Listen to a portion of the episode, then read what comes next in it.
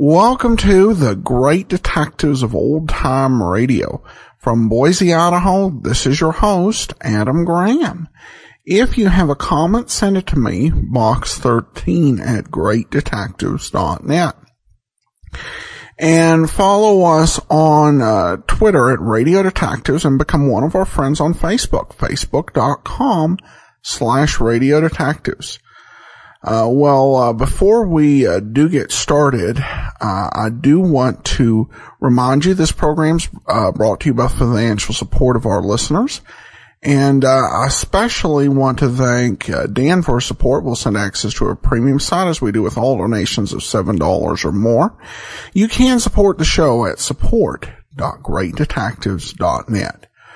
Well, it's time now for today's episode of The Adventures of Philip Marlowe. This one is called The Panama Hat. Sounded good, real good. A weekend at Malibu, expenses paid with a cash bonus thrown in. But that was before I knew about the henchman, the redhead, and the corpse. These three and a white Panama hat ruined it all for me. From the pen of Raymond Chandler, outstanding author of crime fiction, comes his most famous character as CBS presents... The Adventures of Philip Marlowe.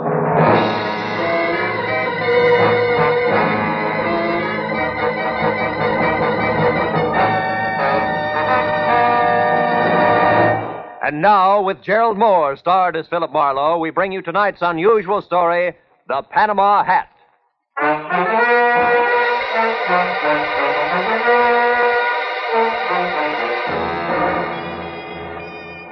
I was sitting in my office bombing the ashtray on my desk with paper clips, wondering what kind of a job a private detective gets when clients stop calling completely.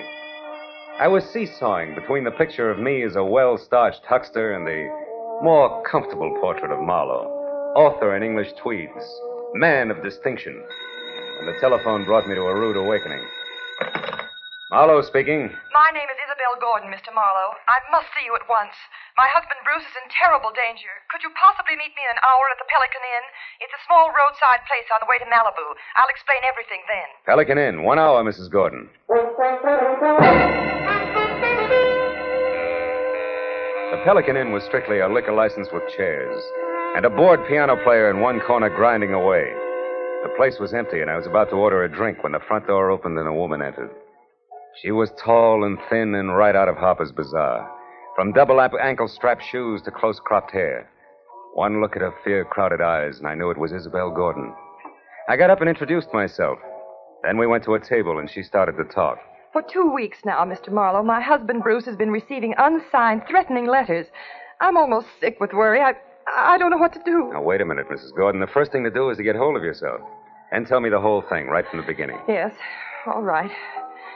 Well, first of all, Bruce and I have only been married a little more than a year. We're living with my uncle, Avery Fairchild, on an estate out beyond Malibu. I see. What does your husband do for a living, Mrs. Gordon? Why, he's a photographer. Movie or commercial? Well, at present, it's neither. You see, Bruce has been terribly unsettled since the war. Lost, sort of, and then recently he got interested in photography, and it's been a great help to him. But he doesn't exactly work at it, huh? Well, he's converted one of the rooms in the guest cottage into a studio, and he spends almost all of his time there experimenting with portrait work. But he doesn't actually have a job, if that's what you mean. How does that appeal to your Uncle Avery? Oh, I'll be honest with you, Mr. Marlowe. My uncle thinks the sun rises and sets on me, but with Bruce... It's total eclipse, is that it? I'm afraid so. All his life, Uncle Avery has been concerned only with dollars and cents. He simply doesn't understand or sympathize with an artist's viewpoint. Uh-huh. Now, what about these unsigned letters? Well, Bruce has been getting them for the past 2 weeks. They're always made up of words cut from newspapers and pasted on ordinary paper. That's a cheap stunt. What do they say? Each one threatens my husband's life. Yet both he and Uncle Avery consider them nothing more than the work of some harmless crank, in spite of the fact that for the last several days I've seen a strange man lurking around our place every night. Can you describe him? No, except Well, he's about your height and build. Is that all? Yes. No, Wait a minute. There is something else. Each time I saw him, Mr. Marlowe, he was wearing a white Panama. Well, that's not much to go on. Tell me, why haven't you called the police? Uncle Avery wouldn't hear of it. He hates publicity, dreads it. That's why I suggested contacting you, a private detective. He's sort of a bodyguard for Bruce, huh? Yes. However, Mr. Marlowe, Bruce is somewhat temperamental, and I know he'd rebel at the thought of being watched over, so I'd rather you posed as a house guest, an old college chum of mine, perhaps. My fee is $25 a day plus expenses, Mrs. Gordon. Oh, any price is all right, Mr. Marlowe. Let's see, it's a little after 7 now. Can you be at our place at Malibu at 9? I think so. But as a fellow alumnus, Isabel, one last question. Where'd you go to college? Southern California. Why? Well, I was afraid you might say Vassar.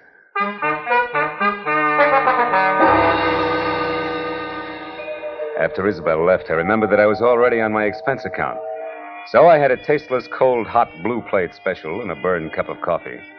Then I stepped out of the Pelican Inn and headed across the paved parking lot to my car. It was already dark, and I was admiring the full moon and the beautiful wash it made over the ocean when it happened. Hey, mister! What the... Are you all right, mister? Yeah, I think so. Thanks to your sounding off. That nut was aiming right for you. Yeah, looks that way. Did you happen to get his number? No. What about his face? Can you describe him? No, matter of fact, I only noticed one thing. What was that? The hat he was wearing. It was a white Panama.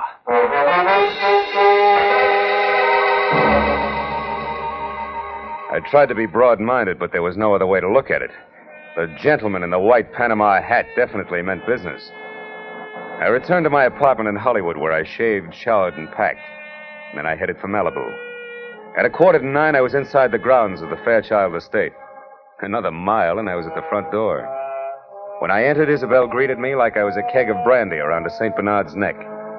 Then we waded through an inch-thick carpet to the library where Uncle Avery, fat, bald, and looking like he'd just bitten into an underripe persimmon, was waiting. I wasn't asked to sit down, and I wasn't offered a cigar. Avery Fairchild was not one to waste time. I'm a very rich man, Mr. Marlowe. As such, I'm the target for all kinds of fortune hunters, confidence men, and cranks. In my lifetime, I've been threatened and pestered by a score of crackpots, each one slightly more psychopathic than the last. It's never bothered me, and it never will. However, in this case, the approach is a bit different. Meaning you think somebody's trying to get at you through your nephew, huh? Never refer to him as my nephew. My niece's husband, if you please. And don't forget it. Uncle Avery... Isabel, my feelings about your husband are no secret. You're being unfair, Uncle Avery, just because Bruce is an artist and he... Artist, is he? Why, Isabel, that man's no more an artist than I am a horse jockey. Good evening, everybody. Hello, Bruce. Hello, darling. You were saying something, Uncle Avery? Bruce, I want you to meet Philip Marlowe.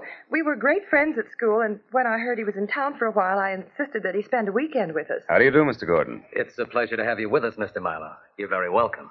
I do the welcoming around here, Bruce. Mr. Marlowe's had a long trip, and I'm certain he'd like to turn in early. Bruce, darling, he's going to stay in the guest cottage, the room next to your studio. Will you show him there, please? Oh, I'll be glad to. By the way, Isabel, I'm going to work late, so I'll say goodnight to you now. Good night, dearest. Good night, sweet. Please be careful. Yes, Bruce, by all means, be careful. Remember, the true artist belongs to posterity, or something. The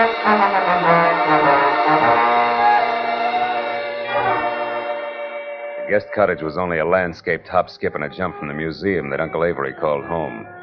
And as Bruce and I strolled along a flagstone path, I feigned a deep interest in photography. That was all my host needed. He struck at the bait like a shark with malnutrition. Well, Mr. Marlowe, it didn't even occur to me that photography might be one of your hobbies. Isabel never said a word. Well, good for Isabel. I'm strictly a dabbler. And tell me, Mr. Gordon, how long have you been at this? Portrait work? Oh, about 6 months. You see, I divide my time between my studio here and a school I attend in Hollywood. That way I capture both the theory and practical experience at the same time. Oh. Well, here we are. Would you like to see the studio? Yes, I would. Here, let me get the light. Well, this is all right, huh? And larger, 2 cameras, dark room. Are these your pictures? Yes. What do you think of them? I don't know exactly. They're certainly different, huh? They are unusual, aren't they? Yeah. You see, Marlowe, each picture is actually made up of 2 separate studies which are superimposed. I call it interpretive photography. Uh-huh. Now, this one, a splash of light and a bent pipe cleaner? The sun and the plant shoot. It's called metamorphosis. Oh. Well, what about that one there in the corner? The girl's face and clouds, maybe. Mr. Marlowe, you'll excuse me, but that picture isn't ready for display yet. I'm sorry. I didn't mean to pry. I thought it was just another interpretive photograph. Well, it's not. That is, it isn't finished yet. Now, Mr. Marlowe, I'm afraid I've forgotten what my wife said about your long trip.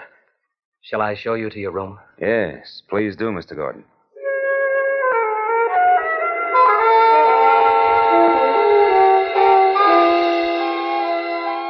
My room on the other side of the guest cottage was wider than Hollywood Boulevard. After Bruce apologized for his display of temperament and bid me a polite good night, I climbed into the silk pajamas that were laid out for me, stretched out on the bed and tried to figure who belonged to the white Panama hat. About an hour passed, and I wasn't getting any sensible answers. So I switched out the light, put my gun on the table next to me, and snuggled into what felt like a mile and a half of mattress. I was almost asleep, and the clatter of a shovel falling on the walk outside brought me straight up in bed. I grabbed my gun and made for the door. But the second I threw it open, I knew that I'd made a mistake. Whoever kicked over that shovel had heard me and met me with a large fist that came straight at my face. Oh!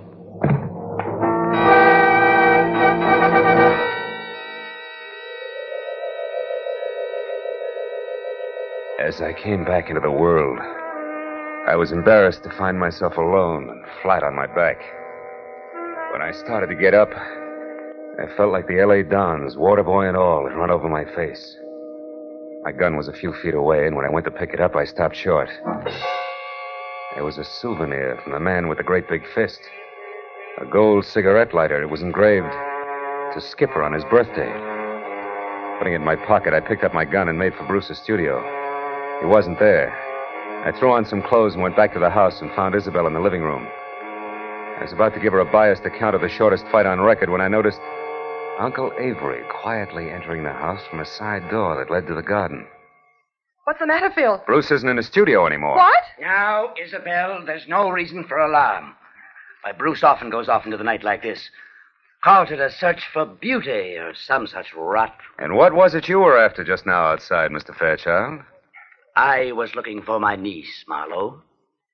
Isabel, your cousin John telephoned to say he wouldn't be down this weekend. Oh. I didn't know there were to be other guests. Oh, just my cousin, John Martin, Phil. Not really a guest. He comes down often. Too often to suit me. Oh, Uncle Avery, please. You know that I'm fond of him. Yes, but I don't know why. He's a chronic gambler and of no use to anyone. Living at the Wilshire Gardens when he can't afford it. Driving expensive cars. Oh, you're too hard on him. Skipper is there. Yes. Do you know him? No. No, I don't. Well, you're not missing anything, believe me. Oh, I do believe you, Mr. Fairchild. I believe your every word. What? Good night, all. I left the house and headed straight for my car with the Wilshire Gardens in Hollywood in mind. It was just a chance that John Skipper Martin might own a white Panama hat.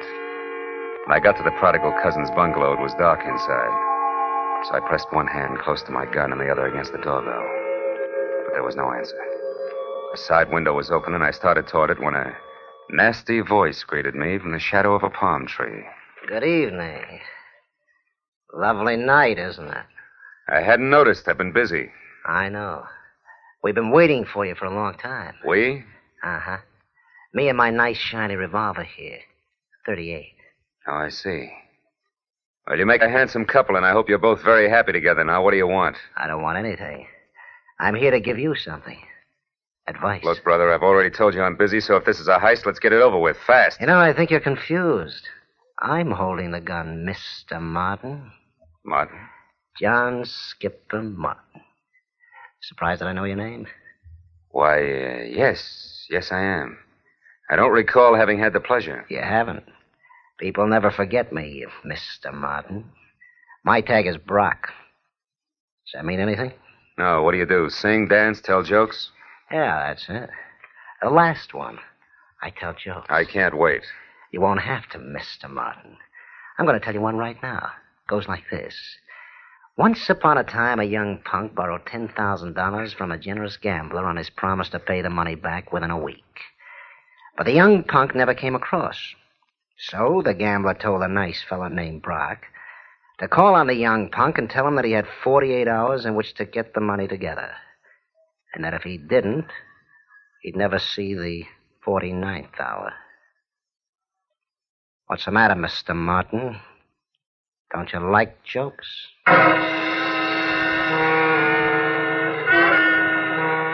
Brock grinned, shoved his 38 into his shoulder holster, and walked away. As soon as he rounded the corner, I went to the open window and climbed in. I rummaged through two closets looking for a white Panama you-know-what. I was about to search a third when I heard something that brought me to a dead stop. It was a key in the front door lock. I closed my right hand over the gun in my pocket, moved flush against the side wall, and waited. But the moment the door swung open, the telephone rang, and the hulk of a man that entered went straight for it. He was wearing a gray fedora. Hello? Oh, hello, Isabel. What? Bruce? Are you sure? But that's impossible. I mean, things like that just don't... Excuse me, Isabel. I think I have a visitor. I'll call you back. Reach, Mr. Martin. Who are you? My name is Brock. You owe a client of mine $10,000. He wants his money in 48 hours. I'll get it. I swear I will. I'll have it right here, on time, all of it. How are you going to do that, Mr. Martin? I've got a way. Someone's going to give it to me tonight. Why? Why? Oh, because it's the healthy thing to do. That's why. That's all you wanted to know, isn't it? That's all. Good night, Mr. Martin.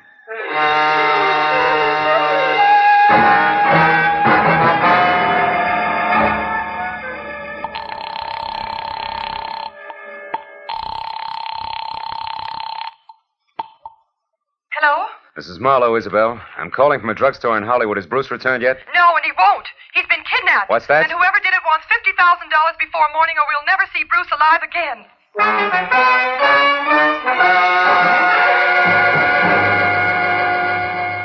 As I walked my car opposite the Wilshire Gardens, I felt like my brain had spent the night in a cement mixer. I was about to head back for Malibu when I suddenly saw Skipper Martin dash out of his bungalow and pile into a long, glossy convertible. I followed him out to the Pacific Palisades, where he made a call at a little house which sat on a bluff overlooking the sea. Once he was inside, I moved up quietly and saw that the name on the mailbox was Miss Carla Winters. I crawled up to a lace-curtain window where I could see what was going on. One look at Miss Winters made the damage I was doing to my tweeds worthwhile. She was strictly dragon lady, with flaming red hair and a waist you could span with two hands, if you were lucky enough to get that close. And the rest of the measurements fit just perfect. Why, you sniveling coward, you wouldn't dare open your mouth about us. Wouldn't I? Listen, Carla, I've got myself Skipper Martin to look after, first, last, and always. You remember that. Why should I? You've always been cheap talk and no more. Look at you now. You're in trouble, so what do? You holler blackmail. Go on, get out of here. Get out of here before I kill you.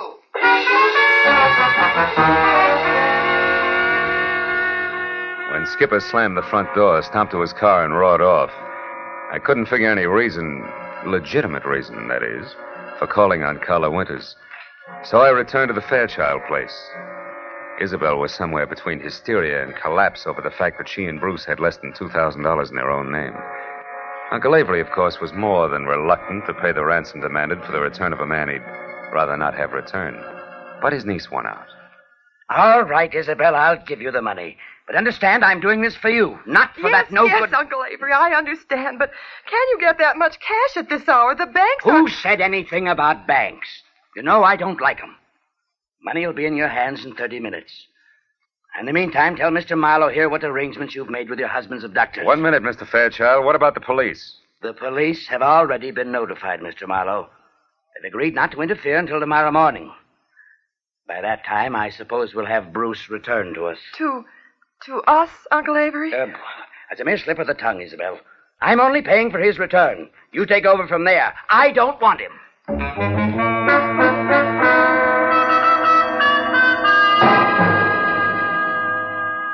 A half hour later, Avery Fairchild handed me a bundle of bills which added up to $50,000 cash. The bills seemed slightly dirty. The old geezer must have had them buried someplace. For a moment, I couldn't help thinking... Boy, to get at this place with a shovel sometime.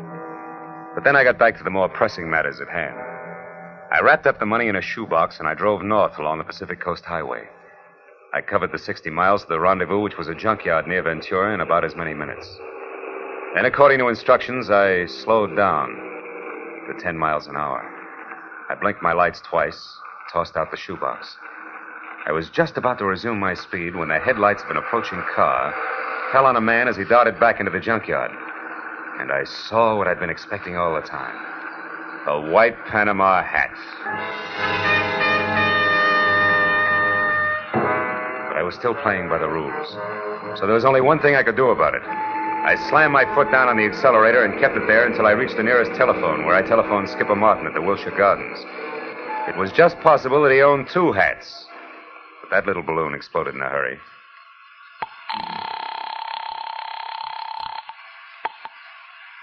Hello? Mr. Martin? Yes.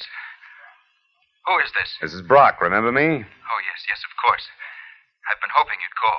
You mean you got the money right now? Well, no, not this minute, but I will have it in a couple of hours. You're sure, Mr. Martin? I'm positive, Brock.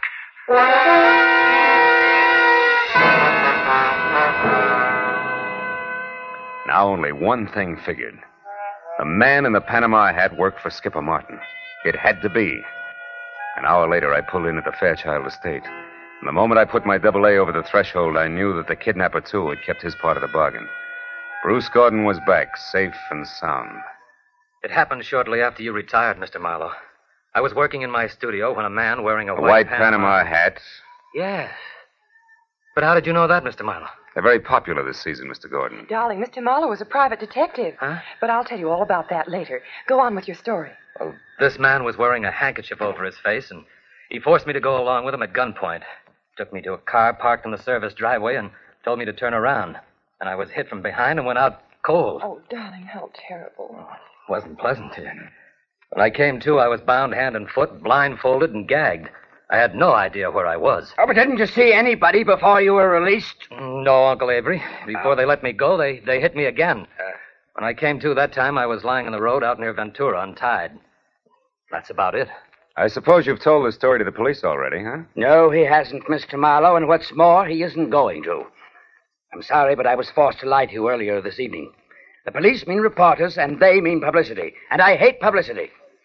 I'm sure you see my point. I wouldn't make book on that, Mr. Fairchild. Secrets like this only encourage kidnappers.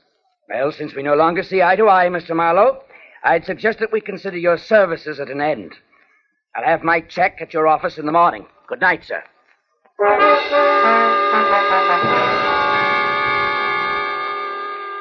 Avery Fairchild wasn't the kind of a man you argued with. I threw my coat over my arm, tipped my hat to Isabel, and stepped outside.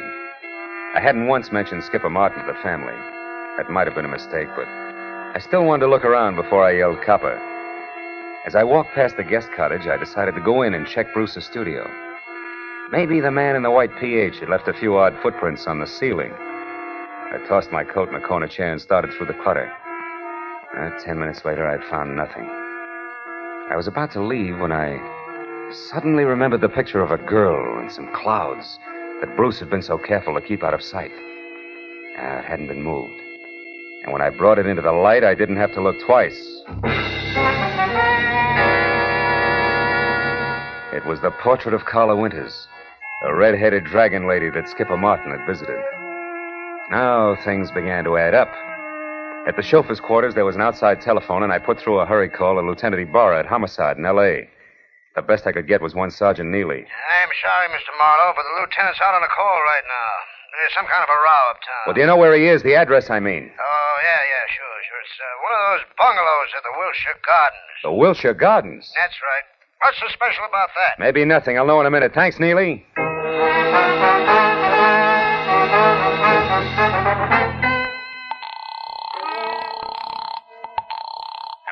This is Marlowe, Ybarra. What brings you to Skipper Martin's at this late hour? Well, it seems as though some person or persons unknown fired a gun several times a little more than an hour ago. 4 shots, to be exact. Well, you think Skipper Martin fired them? No, Marlowe, I'm sure Martin didn't fire them. You see, he stopped them, personally.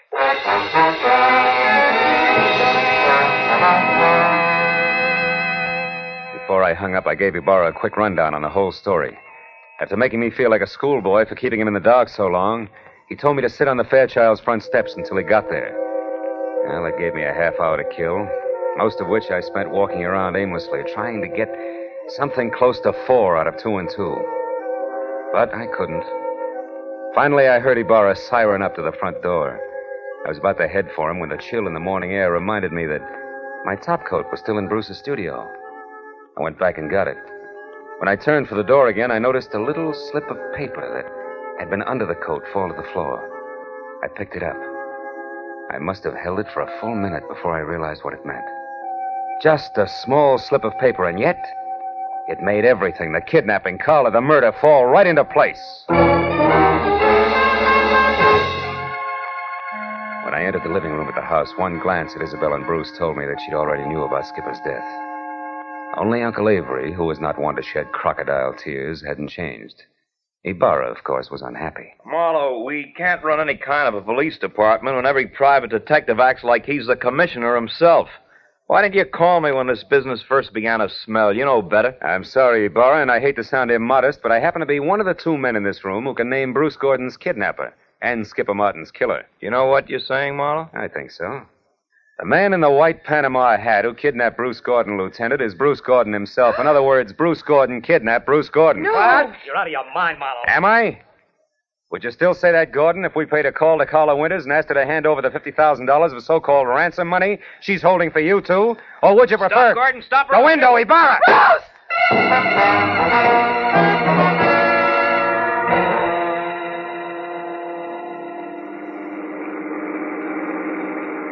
Then, in other words, Marlowe, Bruce, who eventually planned to divorce Isabel and marry Carla Winters, wanted to have a little stake, like $50,000 around first. That's right, Ibarra. But Skipper Martin knew about Bruce and Carla's plans to marry later, and he tried to blackmail them to pay off his gambling debts. That's why he came to Bruce's cottage on the sly.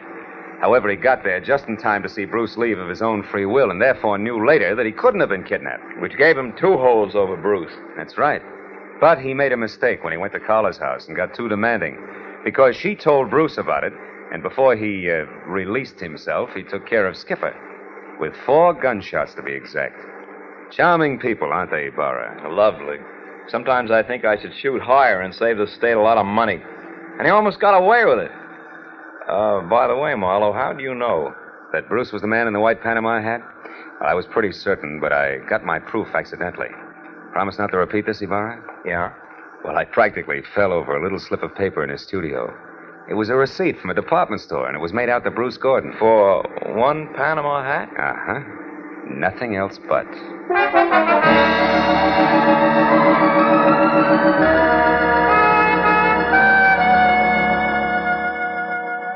When I finally got back to my place on Franklin Avenue, the sun was already up.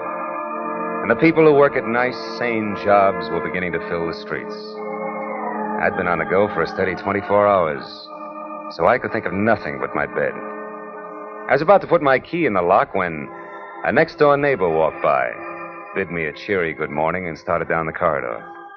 Now, that alone wouldn't have disturbed my sleep, but why did he have to be wearing a white Panama hat?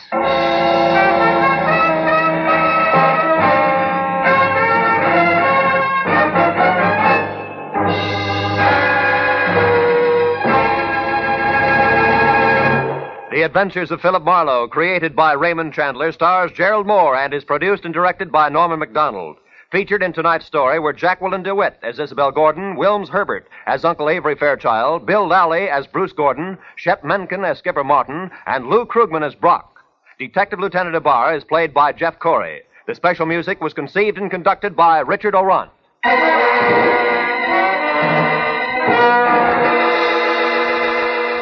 Be sure to be with us again next week at this same time when Philip Marlowe says...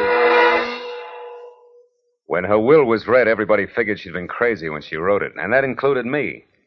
But I changed my mind after spending the night on an island with a pig, a cat, and an ape. Because in reality, they were people.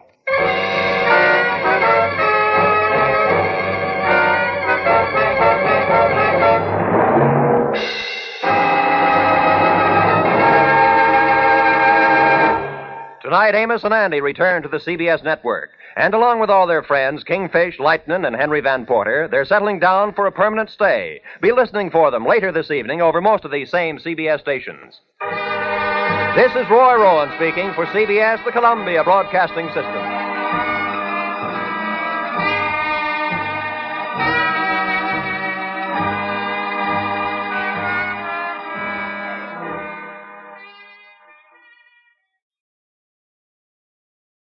Welcome back. If there is a single piece of headwear that tends to personify evil in much of entertainment, it is the Panama hat.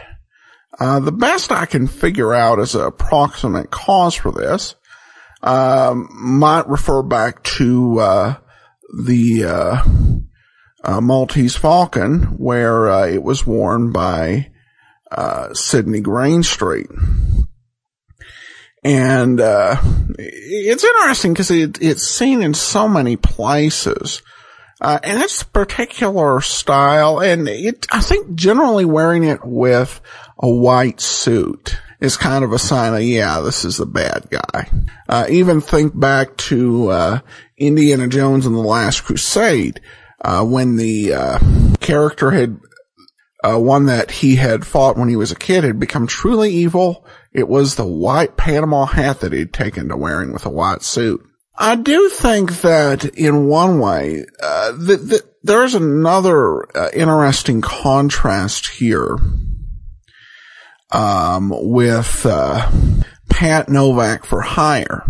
And that's how the use of hard-boiled dialogue is shown. On Pat Novak, it's used, really as the driving point of the whole episode is to hear all the dialogue. And Pat and Philip Marlowe, though, it's really just kind of peppered in for seasoning and for the added flavor of the moment, which, of course, makes for stronger drama overall.